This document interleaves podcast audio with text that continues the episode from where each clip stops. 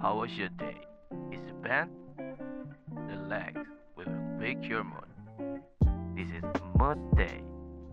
We will talk about something that inspires every beginning of the week, which will refresh your mood for better day. This is Mood Days. Tiap awal minggu akan hadir buat naikin moodnya kalian. Bener gak? Bentar. Mood days maksudnya apa nih? Mood Days itu kita akan ngobrolin sesuatu yang akan membangkitkan mood, Semacam motivasi lah. tapi kita hadirkan di awal minggu. Oh, jadi di awal minggu kayak Senin gitu. Ya, kalau nggak Senin, Selasa, tergantung Tergantung kuota, tergantung kota. tergantung mood kita juga. tergantung mood kita juga.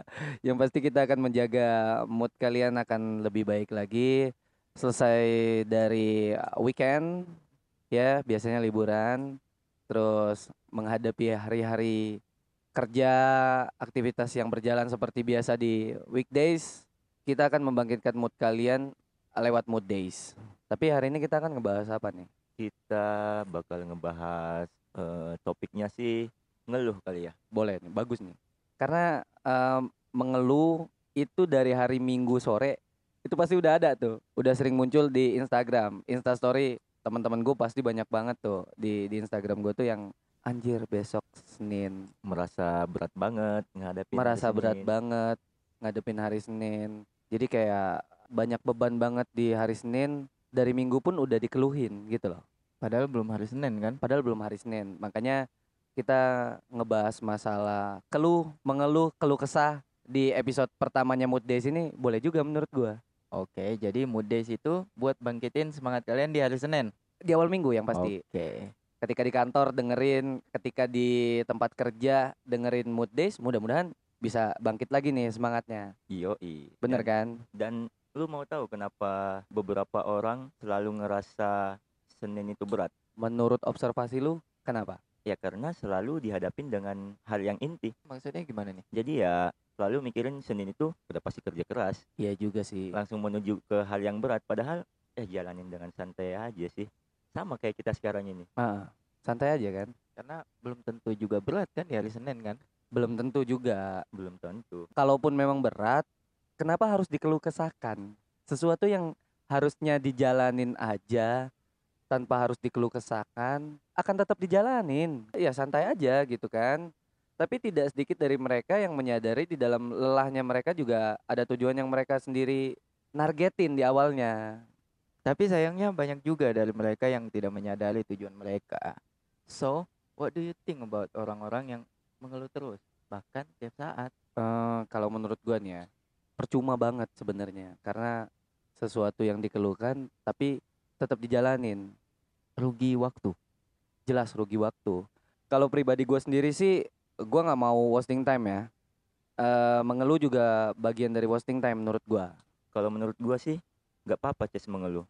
Karena udah bercucuran peluh, tapi jangan sampai membuat suasana jadi keruh.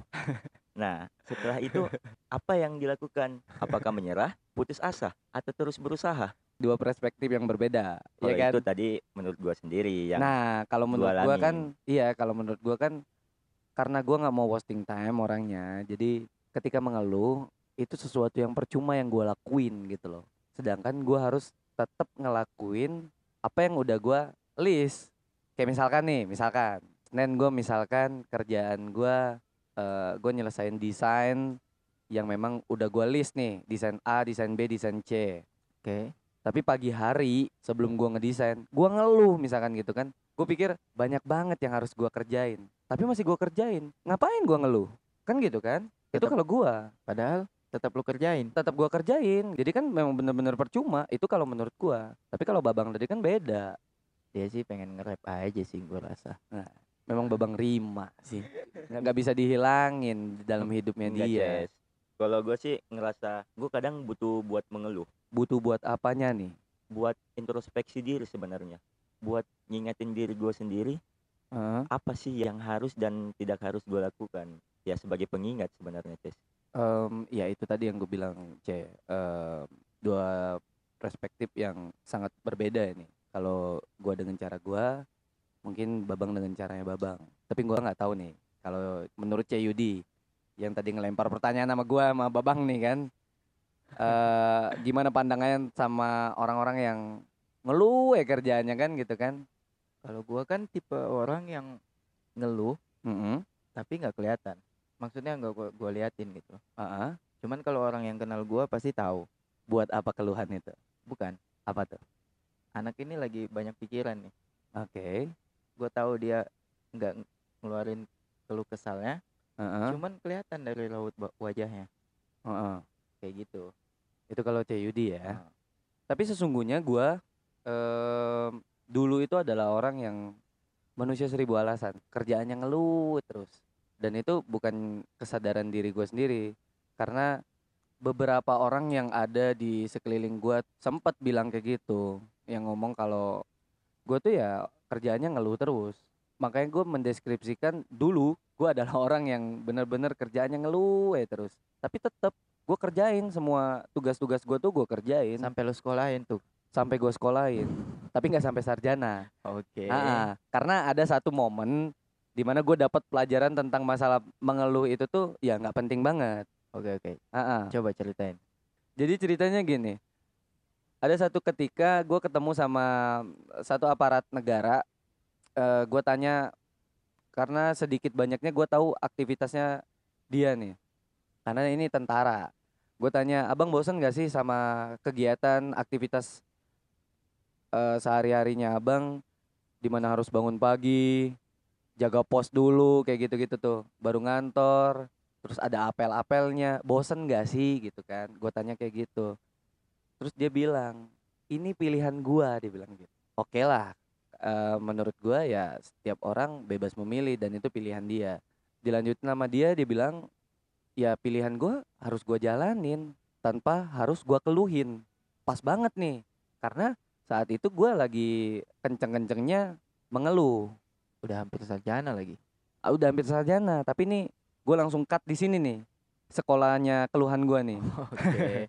terus dia bilang emang kenapa dia bilang emang lu bosen sama kegiatan yang lu lakuin saat itu gue ketemunya waktu gue masih sekolah ya waktu gue di sekolah olahraga dengan aktivitas yang CUD tahu sendiri lah CUD juga di Ragunan kan Yoi. bosen banget enam tahun itu itu aja. enam tahun itu itu aja ya gue bilang gue bosan banget. Terus dia bilang pasti lu sering ngeluh. Dia bilang gitu. Ya gue jawab karena emang iya kan. Terus dia nanya tetap lu lakuin? Ya tetap gue lakuin. Ya ngapain lu lakuin? Dia bilang. Bisa nggak keluhan lu skip aktivitas yang akan lu lakuin? Ya nggak bisa. Ya udah nggak usah ngeluh dia bilang. Lakuin aja. Di situ gue narik kesimpulannya kayak gini berarti aktivitas yang harus gue lakuin nggak perlu harus gue keluhkan karena tetap gue lakuin gitu loh. Jadi maksudnya ya tanpa mengeluh gue tetap harus ngelakuin itu gitu loh. Dan- setidaknya gini eh mengeluh tuh menurut gue jadinya hal yang negatif membuat gue males. Jadi kayak misalkan gue mengeluh dengan satu kalimat sedangkan gue harus melakukan sesuatu jadi kayak kejeda dulu itu kan udah makan waktu. Balik lagi gue nggak mau ngabisin waktu. Akhirnya gue buang harus mengeluh dulu baru ngelakuin sesuatu itu tadi gitu Ja- loh Jadi dulu lu ngeluh nggak ngeluh tetap lu lakuin kan? iya benar Heeh. Dan pas- cuma cuma mindset gue keluhan itu tuh jadi hal yang negatif karena gue pasti jeda dulu sebelum melakukan abis dari ngeluh nih misalkan gue ngeluh nih ngeluh. anjir gue gini gini gini gini gini Oh jadi ada jeda dulu kebuang waktu ya? kebuang waktu akhirnya gua nggak nggak mau ngeluh lagi gue berusaha buat itu nah ini kan kalau gua dapat pelajaran berharga dari si abang ini nih saat itu sampai merubah mindset gua buat ngilangin keluhan ya kan? Walaupun walaupun memang kadang gua masih mengeluh Ces. Tapi kan ketika gua ingat lagi pelajaran ini gue ingat lagi si abang ini ingat obrolan gua ya gue berusaha lagi buat menghilangkan keluhan itu. Ini kalau gua nih gue dapatnya di situ nih dari abang ini. Tapi kali kalau kalian ada nggak kalian dapat pelajaran masalah keluhan gitu kan dari role model kalian nih ada nggak sih Kalau gue sih eh bisanya sih ngasih contoh aja. Heeh. Lu tahu nggak sih sales? yes Sales lah oke pokoknya. oke oke Sales kan banyak bro. Yoi benar benar benar Oke. benar Heeh. Nah sales itu gue deskripsiin pantang Mm-mm. nyerah banget dan doi nggak pernah nyerah. ada yang sales yang kerjaannya nyerah terus Nah di sini gue pengen ngasih tahu kalau sales itu ada Mhm. dua tipe menurut gua. Oke, tipe yang pertama. Sales luar biasa Oke. sama sales biasa aja.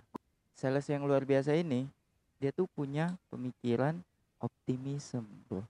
Dalam pikirannya dia tuh ya optimis gitu loh. Optimis itu dia percaya nih. Hmm, yang pasti kalau orang optimis pasti punya pemikiran positif. Dia punya sesuatu yang bisa bangkitin semangatnya dia. Heeh. Bisa dibilang sepele lah Ya, gimana nih? buat ngebooster dirinya itu ngomong ke dirinya sendiri gitu. Iya. Bisa yuk. Lu bisa kok. Kayak Ya, gitu. Itu Yuk, bisa yuk. kata-kata yang positif sih buat ngajak diri kan gitu kan. Kalau itu gue juga pernah dapat cerita dari dosen gue di kampus. Oke. Asli, waktu itu kita lagi kuliah, gue lupa lagi mata kuliah apa, tapi dia lagi cerita tentang dirinya dia waktu masih muda.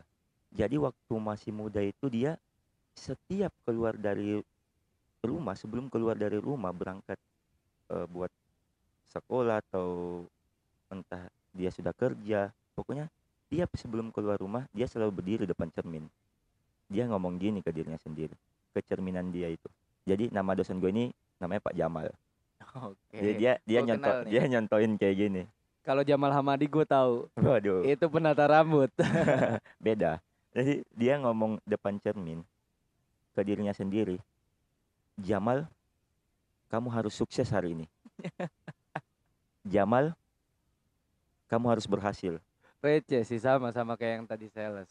Itu. Berarti, dan iya. satu kelas semua ketawa. Dan itulah optimisme. dan dia diam doang tetap ngelanjutin lagi dan tiga kali dia ngomong kayak gitu Jamal kamu nggak boleh nyerah dan anak-anak masih ketawa terus dia langsung ngomong lagi iya emang terdengar lucu tapi itu yang saya lakukan setiap hari katanya Dan akhirnya dia jadi dosen lu. dia jadi dosen gua Berhasil. berhasil Yoi.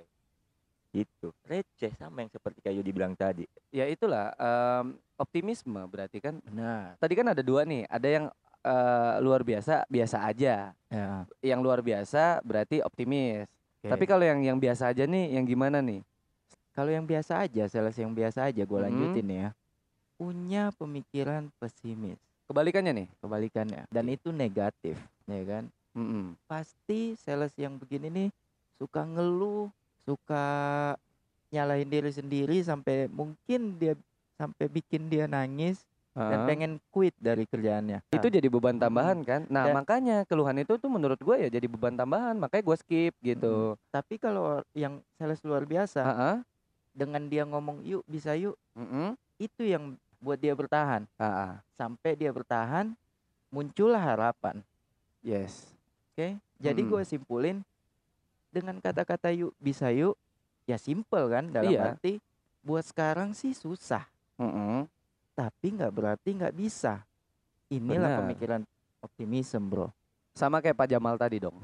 yo sama banget Ces Mulai besok sebelum latihan gue mau bilang depan kaca, Yud, lu bisa. Lu bisa Yud. Jangan nyerah, Yud. Oke. Jangan cuman gara-gara itu lu kesel. Oke.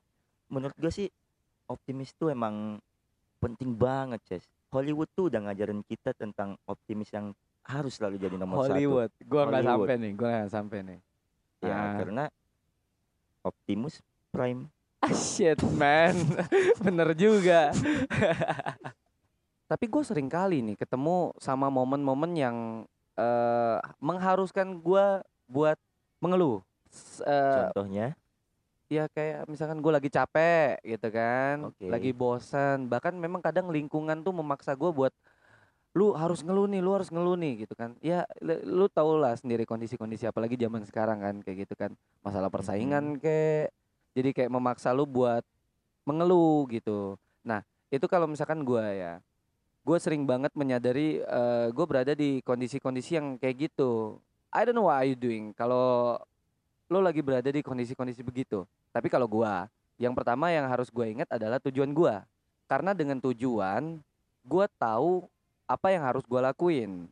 Dengan tujuan itu juga, gua sebisa mungkin menghindari keluhan karena gua gua udah punya tujuan nih. Ya, gue tancap gas saya tinggal langsung ke sana tanpa harus mengeluh. Kalau gue dengan dengan cara ya itu gue mengingat tujuan gue apa nggak tahu kalau misalkan lu Ces lu gimana Ces Ya kalau gue sih ya setuju harus selalu ingat sama tujuan Mhm. because everyone have their own goals. You have to be bold, never fall, only because one fall. ini tahun 13 nggak Bukan bukan ini Bukan ya? gue tiba-tiba kepikiran aja ada tulisan gue waktu itu. Terus kalau udah ingat kembali apa tujuan gue, cara biar mood gue naik lagi tuh denger dengerin musik, Ces.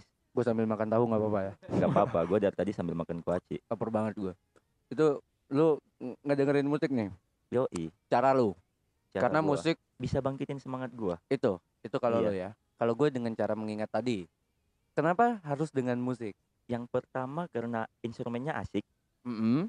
yang kedua liriknya kena Oh, banget. isi lirik ya isi, Isi lirik, lirik. ya berarti nggak semua lagu ya jadi kayak ada ada lagu yang misalkan Ada lagi lagu yang pas dengan momen tertentu. berarti sama aja kayak kalau misalkan quote quote yang ada di uh, Instagram ya kayak gitu ya Iya. tapi lu le- lebih karena karena lebih asik dengan irama lebih makanya asik lu dengan irama, makanya lu mil- milih musik milih musik. Mm-mm. Nah itu kalau gue Ces, tapi gue nggak tahu kalau Kayudi kayak gimana. lu nggak tahu ya walaupun tahu, lu lu serumah ya saudara. walaupun lu serumah juga ya Eh, Iya kita teman kosan. gimana cie kalau cie Yudi cie kalau lagi ketemu di momen yang memaksa buat mengeluh apa yang harus dilakuin Kalau gua bisa bilang, lo harus yakinin diri lo aja sendiri yakin beli bahwa lo bisa. oke Karena lo butuh sesuatu cerita dan Mhm. harapan akan happy ending, bro. How to do it? This is sign actually. Jadi pada akhirnya kita Mhm. kadang emang mungkin butuh membohongi diri kita sendiri. Seperti kayak ya semuanya bisa berubah kok. Mm-mm.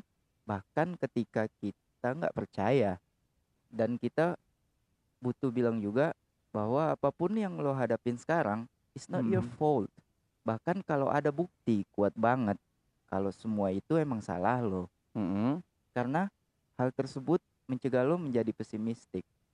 Ketika lo pesimis, lo sulit lihat jalan keluar dan makin susah lo keluar dari masalah lo yang sekarang. Dan di situ kita butuh optimisme oke untuk tetap mencoba. Tanpa mencoba, nggak ada yang berubah. Bener sih walaupun memang kita udah coba ya tetap gitu-gitu aja kan gitu kan tapi setiap namanya percobaan pasti ada ada saatnya kita ngerasa oh ini yang harus diperbaiki bener gak sih Benar. Makanya gue bilang tadi, lu butuh sedikit bohongin diri lu sendiri. Sedikit boleh lah. Karena pada akhirnya kita tuh butuh dunia dunia fantasi dunia fantasi Dufan buat kita pantang menyerah. Oke, gue setuju juga. Jadi kita sedikit butuh em, dunia fantasi untuk biar kita nggak pantang menyerah Mm-mm. dengan cara ya kita Dengan lu- membohongin diri, kita ngayal kayak gitu-gitu ya. Menghayal. Oke, oke. Bohong- Menghayal menurut menurut gua sih masuk dalam kategori lu bohongin diri lu sendiri. Oke. Tapi jangan sampai berlebihan karena ada pepatah yang mengatakan Heeh. wuji bifan. Apaan tuh artinya? Bagian gua, gua orang Cina. Oke, silakan. Karena sesuatu yang berlebihan itu nggak baik. bener banget. Bener kan? Bener banget. Sesuatu yang berlebihan itu nggak bagus. Apalagi berlebihan buat ngeluh. Nah, kalau bisa jangan sampai ngeluh. Mulailah coba bangun dunia fantasi yang kayak gue bilang tadi. Di mana bisa ngebangkitin diri lo, bisa jadi orang yang optimis. Jangan sampai pesimis lah. Dan jangan lupa kalian bawa tuh happy-happy weekend kalian ke hari Senin. Biar nggak terbebani kaliannya. Oke kan? This is our mood days. Gua Audi Asari Arif.